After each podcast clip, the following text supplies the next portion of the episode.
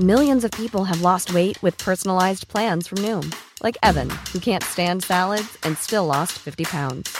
Salads, generally, for most people, are the easy button, right? For me, that wasn't an option. I never really was a salad guy. That's just not who I am. But Noom worked for me. Get your personalized plan today at Noom.com. Real Noom user compensated to provide their story.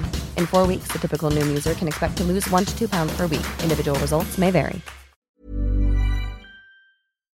Talk Sport. You're listening to the Talk Sport hit. I'm John Jackson. I'm Fem Buckley, and after high praise from Pep, Brighton gave City a good test last night. And a brace on the touchline between two brilliant football managers, Roberto De Zerbi of Brighton and Manchester City's genius Pep Guardiola.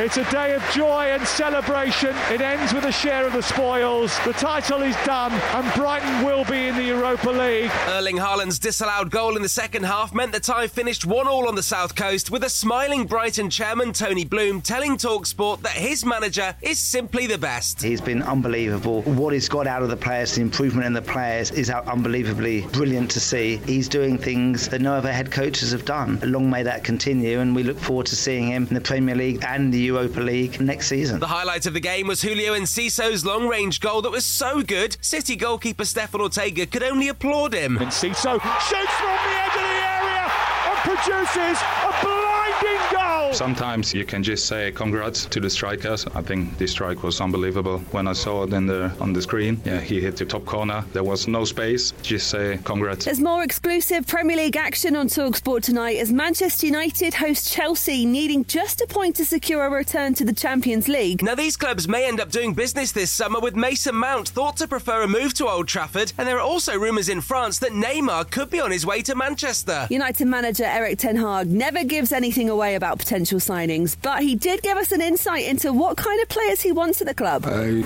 want to have players with the right characters, personalities, who are outstanding, who can contribute on the highest levels. That is what we want, and that is what we have to work for. But in this moment, so focus Chelsea. That's important, and the rest is not so important in this moment. Listen from 7 pm on Talksport as we build up to our exclusive commentary from 8 pm. The easiest way to listen is on the free Talksport mobile app, and hit follow on this podcast for all the reaction first thing tomorrow morning. And while the Premier League campaign ends on Sunday, Eberechi Eze's season's just got a bit longer, but I'm sure he won't mind because he's been called up to the England squad for the Euros qualifiers in June. England manager Gareth Southgate explained why now is the right time for Eze to be involved. He's finished the season really strongly. He's a goal threat. He's got a lovely style of being able to beat people.